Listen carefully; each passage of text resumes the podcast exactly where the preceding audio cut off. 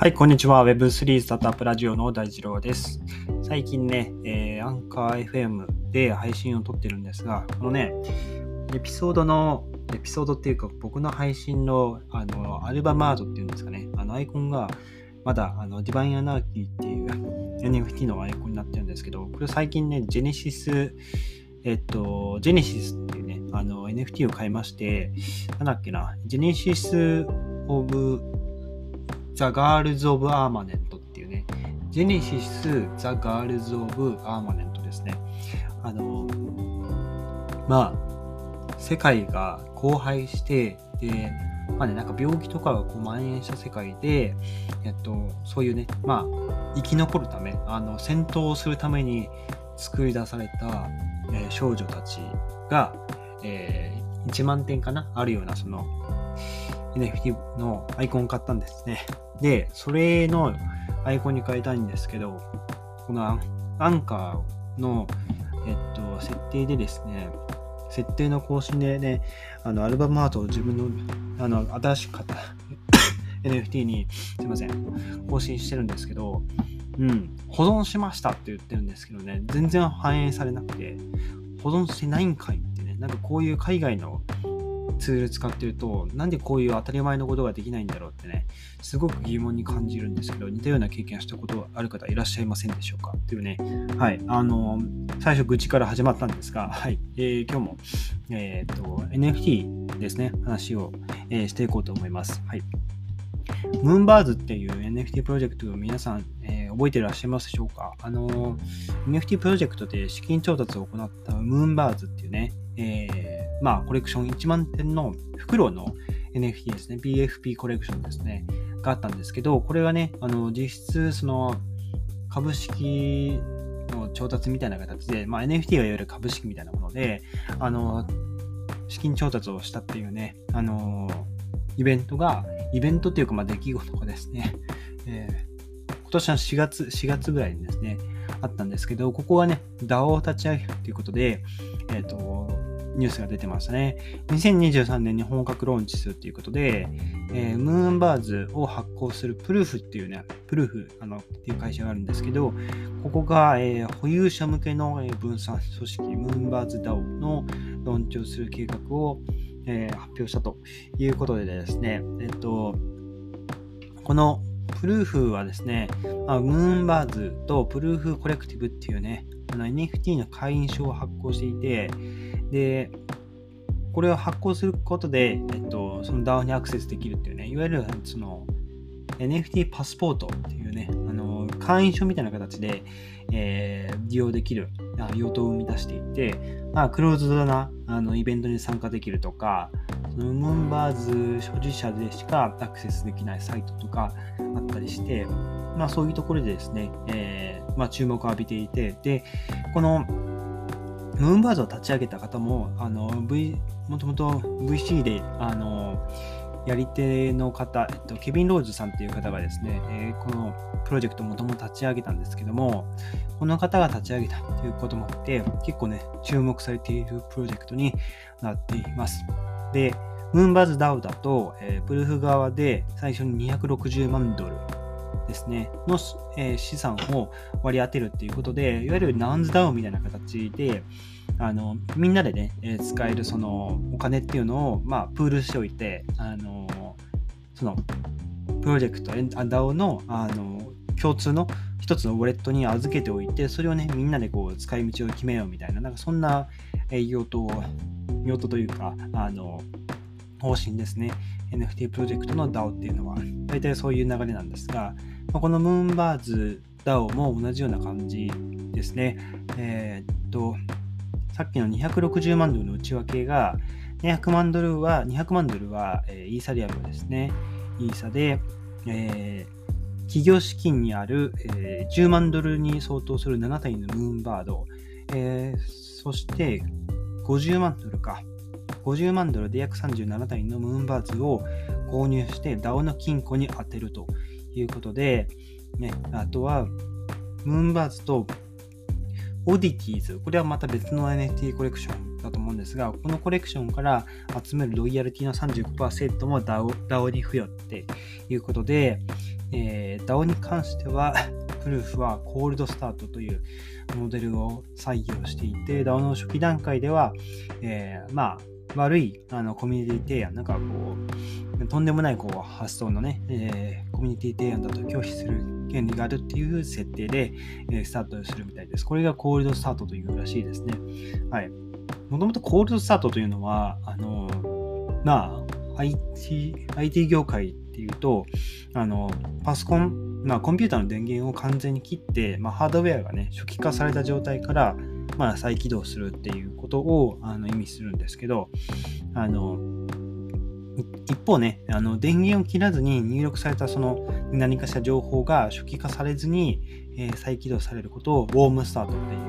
うんですけども、あの OS とかですね、えー、完全にその初期化の作業を行うために、まあ、再起動にかかる時間はあの、まあ、コールドスタートの方が長いんですけど、あの完全に、ね、電源を切るので、はいまあ、そういうまあ概念はあるんですけど、まあ、これから取ってきてるのかな。はい。と思うんですが、この NFT プロジェクトにおけるコールドスタートっていうのはね、あまり情報が出てないので、うん。どうなんでしょうね。この辺は何か新しい概念がまたポツポツ出てきたら、えー、話していければなと思うんですけども、はい。で、えー、ムーンバーズ知らない方にですね、一応ご説明しておくと、えっとね、これすごいんですよ。販売開始から約10日で400億円以上の売り上げが叩き出したっていうね、まあ、とんでもない NFT ブランドなんですよ、ムーンバーズって。まあ一見本当にフクロウの、あの、まあ PFP コレクションですよ、画像ですよ。なんですけど、あの、これがね、えっと、当時、まあ、2022年の4月ぐらいですよね。えー、まあ、販売スタートしてからですね、まあ、大体10日ぐらいで、えっとね、その時の最低入札価格が34イーサ、えー、当時の金額で言うと、約10万ドル、1300万円ぐらいですね。はい。で、売られていたと。でね、えー、4月16日に販売をスタートしていて、売上高が、えー、420億円ですね、約超えたということでですね、まあ、まあ、数字を見ればというか、わかる通り、めちゃくちゃね、あの お金集めてるプロジェクトになるんですよね。はい。で、もちろん1万点は全て完売していて、あの、まあもちろんね、えっと、 collectible というか1万点あるので、レアリティとか個性が異なる、まあ、1万点のフクロウから、えー、作られていて、NFT の保有者はですね、限定のクラブ、えー、 PROOF Collective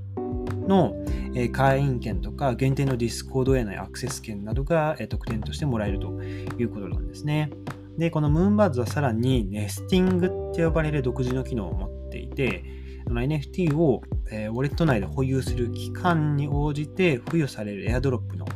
報酬とか、あとね、あの、ネストっていう、いわゆるあの、ネストって、え英語で、あの、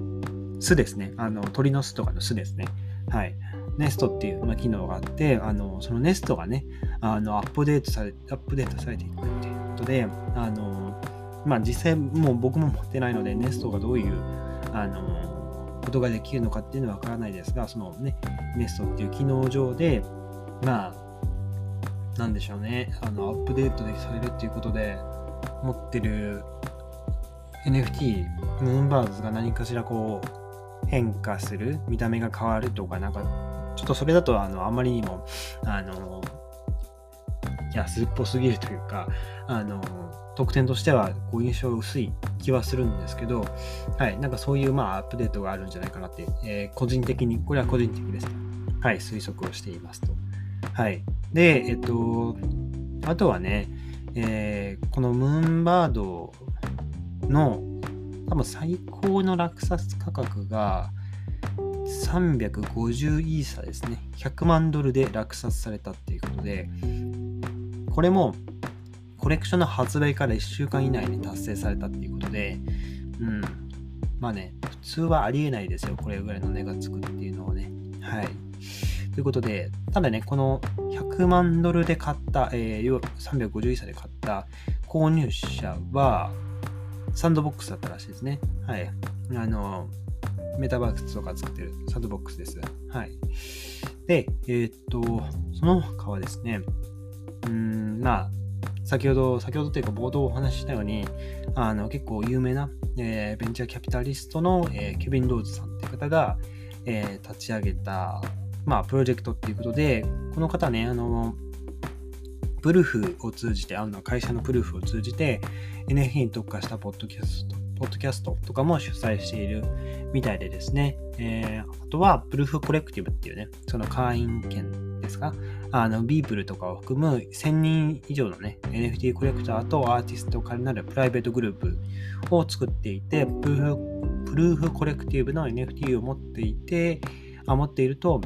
特典の限定特典が受けられるということですね。はい。まあ、今、今のところっていうか、あの、当時の情報だと、えー、 PROOF Collective は、 PROOF の、えー、プライベートの Discord へのアクセス、 PROOF のポッドキャストへの早期アクセス、対面式のイベントっていうね、いろいろ、えー、特典があったみたいですね。ただ、まあ、その直後ぐらいかな、売って、まあ、完売した後にですね、あの、最高執行責任者 COO のライアン・カーソンっていう方が、 PROOF のに所属しているライアン・カーソンっていう方がですね、なんかね、インサイダー情報を利用して、ムーンバードをね、安くね、購入した可能性があるみたいなんですよ。あのー、これがね、割と物議をかまし、当時は物議かましていてみたいで、あのね、えっと、数十万ドル相当のムーンバードをね、えー、そのカー、ライアン、ライアンさんか、ライアンさんが退社前にね、ムーンバードをいくつか購入しててしていたっていうことで、値段が上がる前にね、いくつか購入してたんですよ。はい。ということで、えー、っと、まあ、これはね、あの、プルーフとしては、あの、なんだろうな、そういう取引というかやり取りはなかったって否定はしてるんですけど、うん、コミュニティとしてはね、あの悪影響そのものですよね。はい、なんか、まあ、そういう、なんででしょうね、あの、疑いをかけられるような行動っていうのは、あの、まあ、今後ね、このライアンさんっていう方も、まあ、今どうなってるか全然わかんないですけど、はい。なんか他のプロジェクトに移動移動してこう立ち上げるとかって言ってもね、そういう、まあ、悪い噂っていうのは、あのいろんなおひれがついて、えー、付きまとってくるので、あんまりね、えー、いい印象というか、イメージもそうですけど、あの、いい効果はね、生まないんじゃないかなって思いますね。あの、他のプロジェクトにも参加っていうのは、ね、普通に考えて難しいんじゃないかなって。まあ、Web3 から、Web3 の仕事に携われないって可能性はね、えー、十分にあるんじゃないかなって思います。はい。まあ、というのがね、あの、ムーンバーズっていう、まあ、プロジェクト自体の、え、概要ですね。はい。ということで、ここが、えー、まあ、ダウンズダウンみたいな形で、DAO 組織を立ち上げるということで、まあ、このムーンバーズはね、あの、ムーンバーズというか、プルーフか。プルーフはね、A16Z、えー、から、アンドリーセン・ホロリッツですね。7からですね、70億円ぐらい調達とかもしていたりするぐらいですね、2022年の8月末ぐらいですね、まあ、そういうニュースがあったんですけど、うん。まあ、そういうね、世界的に有名な VC も、えー、注目しているっていうところで、まあ、今後ね、あのどうなっていくことやらってとこで、えー、先ほどね、オディ、オディ、オット、なんて読むんだろうな、オットティーズ、オディ、 Oddities かな、うん、ちょっと読み方がわかんないですけど、あの、 Moonbirds の保有者にね、あの先ほどごせ途中でご説明した Oddities っていうね、あの別のコレクションがね、エアドロップされたみたいですね。 Oddities。この情報は僕もさすがに追えてなかったですけど、うーんと NFT で検索したら出てくるかな。そうね。 Oddities。うーんと、あなんかあんまり出てこないですね、画像検索でも。 OpenSea、Moonbirds、Oddities Collection、OpenSea。あ、ありますね。なんだこれは。うーん、ネズミかなこれは。うん。1イーサぐらい、1.32イーサとかぐらいからありますけど、うん。ネズミですね。これはいろんな骨のネズミとか、なんか、炎で燃えてる ネズミとか、いろいろありますけど、うん、これの一番高い値段は何だろうこれはね、 OpenSea で、 high to、price high to low で見るのがね、結構楽しいんですよね。あ、こういう作品があの値段高いんだみたいな感じで見るのが結構好きでですね。一番高いのだと369イーサですね。なんか、見た目なんだろうわかんないな、これ。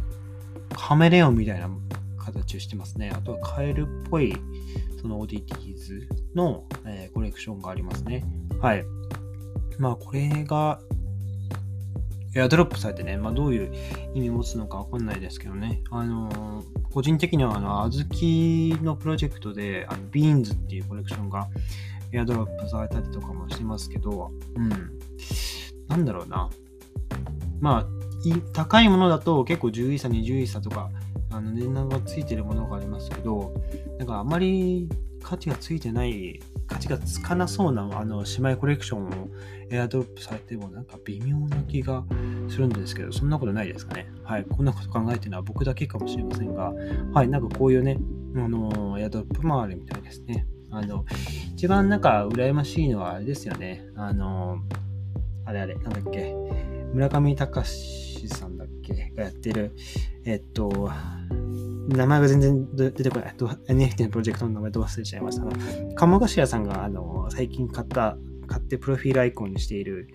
はい、あの、NFT プロジェクトですね。あの、もうこれ喋ってる時点で皆さん、あれねって、あの、出てきてると思うんですけど、はい。ちょっと名前が、ごめんなさい、ド忘れしました。あれは割と、あの持ってると、エアドロップでね、その、靴とか、帽子とか、なんかいろんなファッションアイテムがね、エアドロップされるっていうことで、持ってるだけで非常にあの価値がつくっていうところで、ああいうエアドロップがあると非常にいいのかなと思いますね。はい。ということで今日はまあムーンバーズの話でした。はい。NFT プロジェクトの話でしたし久しぶりにしましたけど、またこういうね、あのー、有名な VC の方が、えー、立ち上げる NFT が、まあ、爆発的にね、価値を持つ可能性もあるかなと思いますのでね、えー、引き続き、まあ、ニュースキャッチアップしていきたいなと思います。はい。ということで、今日のエピソードが役に立ったらいいなと思ったら、ぜひフォローをよろしくお願いします。それでは皆さん、素敵な一日をお過ごしください。それではまたお会いしましょう。